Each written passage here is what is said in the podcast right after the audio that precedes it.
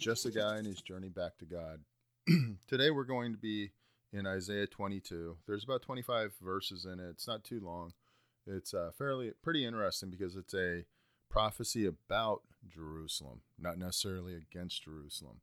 So most of the players that we read about are part of the uh, Jewish community, the le- the leadership, and the nobility. But then we act. But there's actually then someone who is an administrator who gets put in charge of things. So it's pretty interesting, and um, there's a few statements in here, verses that uh, people will recognize. And so I'm just going to go ahead and get started reading it right from the start. Isaiah 22, chapter 1 An oracle concerning the valley of vision. What troubles you now that you have all gone up on the roofs? O town full of commotion, O city of tumult and revelry. Your slain were not killed by the sword, nor did they die in battle. All your leaders have fled together. They have been captured without using the bow. All who were caught were taken prisoner together, having fled while the enemy was still far away. Therefore I said, Turn away from me, let me let me weep bitterly. Do not try to console me over the destruction of my people. So before there was even real danger, the leadership they left. They bailed out, and uh, which uh, upset God quite a bit. So instead of turning to Him, they just ran away. And sometimes I think about that.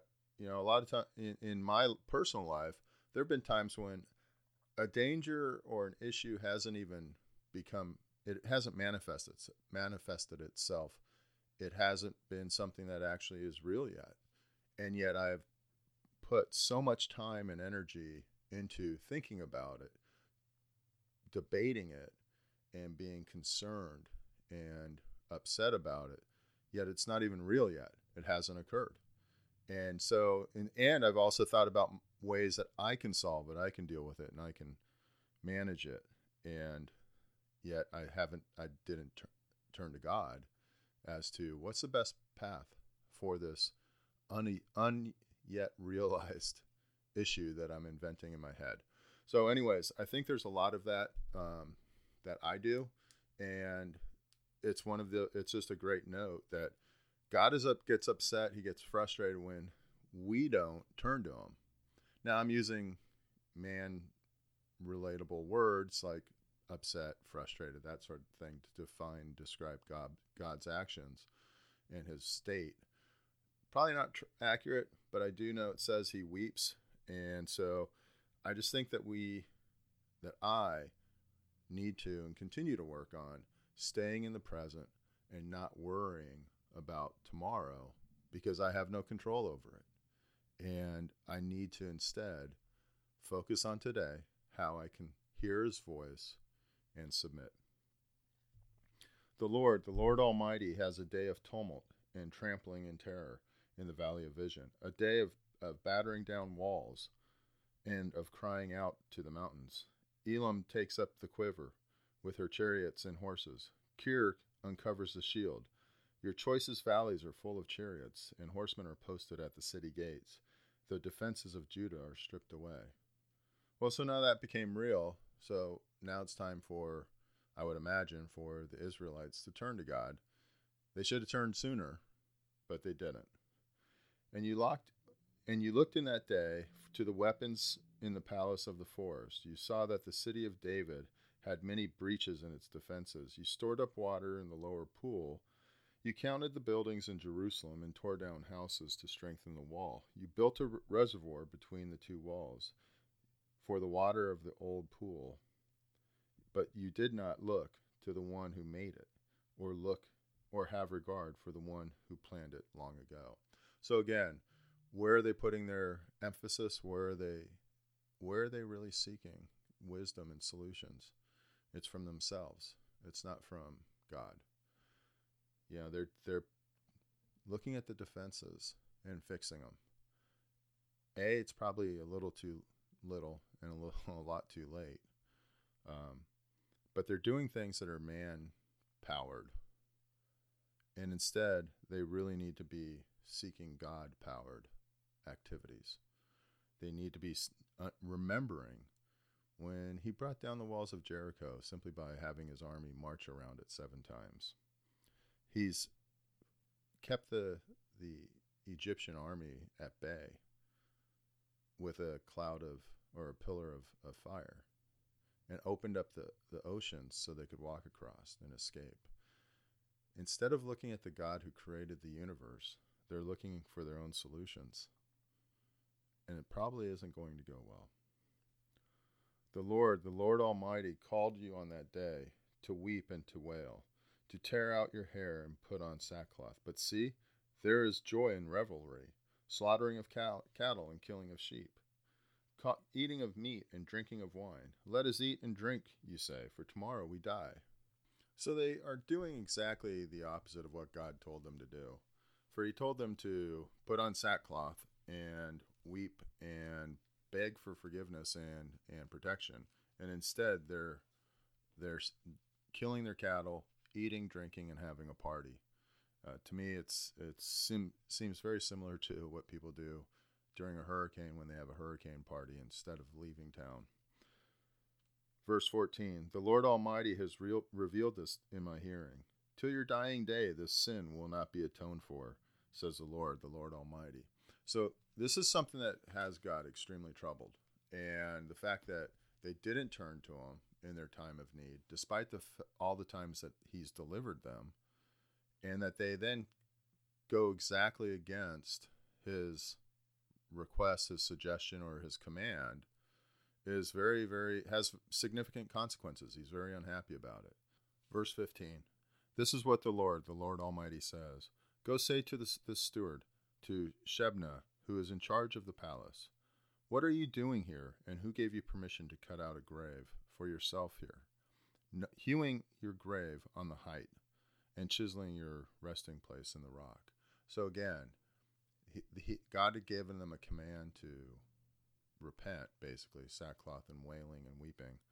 And instead, he's preparing for his death and having a, uh, a grave prepared on the heights, which is most likely a very prestigious place, a place of safety, and where the wealthy and the, the powerful have their, their tombs. Beware, the Lord is about to take firm hold of you and hurl you away, O you mighty man. He will roll you up tightly like a ball, and throw you into a large country. There you will die, and there your splendid char- chariots will remain, your disgrace to your master's house. I will depose you from your office, and you will be ousted from your position. So God is not happy with the behaviors, the rebellion, because ultimately, instead of doing what he was to- that he was told to do, he took his own course of action, which is rebellion. In that day, I will summon my servant Eliakim, son of Hilkiah. I will clothe him with your robe and fasten your, your sash around him and hand your authority over to him. Well, I looked up who Eliakim is, and he's just an administrator within the the, the um, palace. He's mentioned multiple times in the Book of Kings and also in um, Isaiah. Nothing special. He's just an administrator. He's, um, you know, goes around basically recording um, activities, recording events. He will be a father to those who live in Jerusalem and to the house of Judah. I will place on his shoulder the key to the house of David. What he opens, no one can shut. What he shuts, no one can open. I will drive him like a peg into a firm place. He will be a seat of honor for the house of his father. All the glory of his family will hang on him, his offsprings and offshoots, all its lesser value, vessels, from the bowls to all their jars, to all the jars. In that day, declares the Lord Almighty, the peg driven into the firm place will give way. It will be sheared off and will fall, and the load hanging on it will be cut down. The Lord has spoken. So, the bottom line is the people of Israel are about to have, of Jerusalem, are about to have an army attack them in the future, sometime in the future. And instead of preparing for it and reach and looking to God, most of uh, most of the leaders run away. Then those who don't, again, instead of looking to God, start preparing and trying in vain to fix the holes that have happened over time, that have happened over decades and just huge periods of time, where the, the walls and the pools and whatnot have been allowed to founder and, and become weak. So now they're trying very sh- quickly to fix what ha- should have been maintained over time. And instead of turning to their God, they're turning to themselves and their activities. You then have God t- telling them what to do repent, turn to Him, look to Him, put on sackcloth, weep and wail for your sins, and instead they party. Well, that is not something that pleases God. So, in fact, to such an extent that he says their sin, that sin cannot be atoned for. He then sees their leader, the person in charge of the palace. So I'm assuming it's their their leader. It's not their king. Cause maybe it is. I don't. I don't really know. But instead of helping the people and, and leading the people in repentance, he's worried about where he's going to be buried because tomorrow he's going to die. And he's worried about that and he's preparing a memorial, basically, a huge tomb for himself on the heights. And God is disgusted with them, with, with his people and his the leaders. And instead of the the leaders, the nobles and whatnot leading Jerusalem, he puts in charge an administrator, someone that is not of high rank and noble birth, but someone who is just an administrator. They're just a guy, and put them in charge, puts them firmly in place until eventually Israel or Jerusalem falls and moves on. So with that, I'm gonna we're gonna close up here, and I think it's a very interesting story. I think it's a very good illustration of how God works. You know, we often and we do how we work too. We often leave many important elements, especially our spiritual life, to fall apart, to weaken over time.